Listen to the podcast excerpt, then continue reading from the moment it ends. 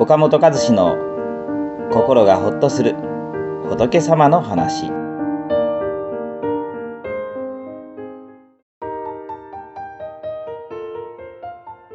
なかなか結果が出ないときは定期預金をしていると思えばいいです。頑張って努力してもなかなか結果が返ってこないと無駄な努力をしてしまったと落ち込んでしまいます。こんなことならやるのではなかったと頑張ったことを後悔もします。まあ、でも作物でも種によって早く実を結ぶものと遅く実を結ぶものがあります。例えば米は種をまいたその日に実ります。麦はその翌年に実をつけます。桃栗3年柿8年ということわざがあるように実を結ぶまでに3年も8年もかかるものもあります。私たちの行いも同じです。仏教ではすぐ結果となって現れる行いを順言号と言い、しばらくしないと結果が現れない行いを順次号と言います。だいぶ後になって現れる行いを順五号と言います。先ほどの作物に例えると、順言号はまいたらすぐに実をつける米の種です。順次号は翌年に実をつける麦の種です。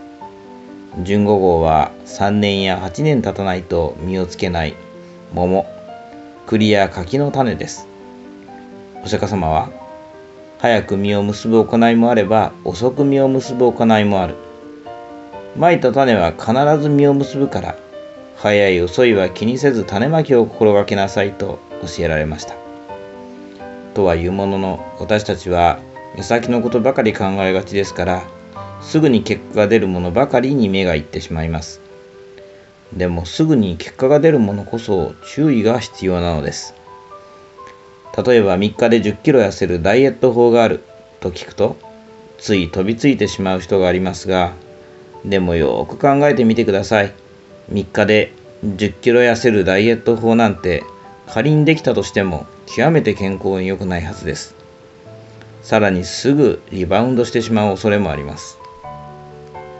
でも例えば半年かけて食生活を改善し体重を無理なく確実に落としていけば健康にも良いでしょうしそう簡単に元には戻らないでしょう。なかなか結果が出ないなと思う時は定期預金をしていると思えばいいでしょう。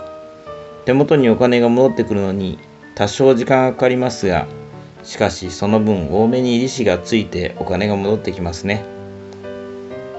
種をまいた後に無理やり出てこい。出てこいと有害な化学肥料をまいて強引に発芽させようとしなくてもいいのです。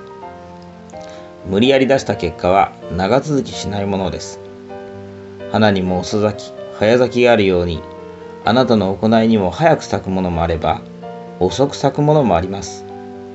まいた種は必ず入るので焦らず確実に種をまいていきましょう。